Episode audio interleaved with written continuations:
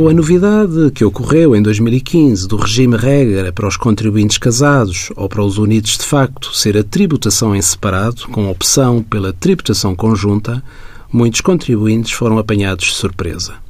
A redação do Código do IRS impunha que a opção pela tributação conjunta tinha de ser efetuada dentro do prazo.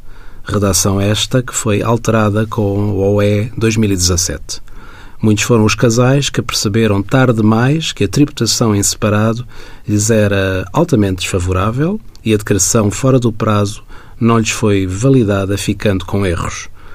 Também houve casos em que os casais não entregaram a declaração ou, tendo sido entregue, ficou com erros e, não tendo sido feito nada, esta foi eliminada. Depois de muitos protestos e de uma resolução em Conselho de Ministros, foi agora publicada a lei que permite aos contribuintes cuja declaração foi eliminada poderem submeter a declaração referente a 2015 no prazo de dois anos a contar do termo do prazo para entrega da declaração, ou seja, abril ou maio de 2018, consoante estejam na primeira ou na segunda fase. Envie as suas dúvidas para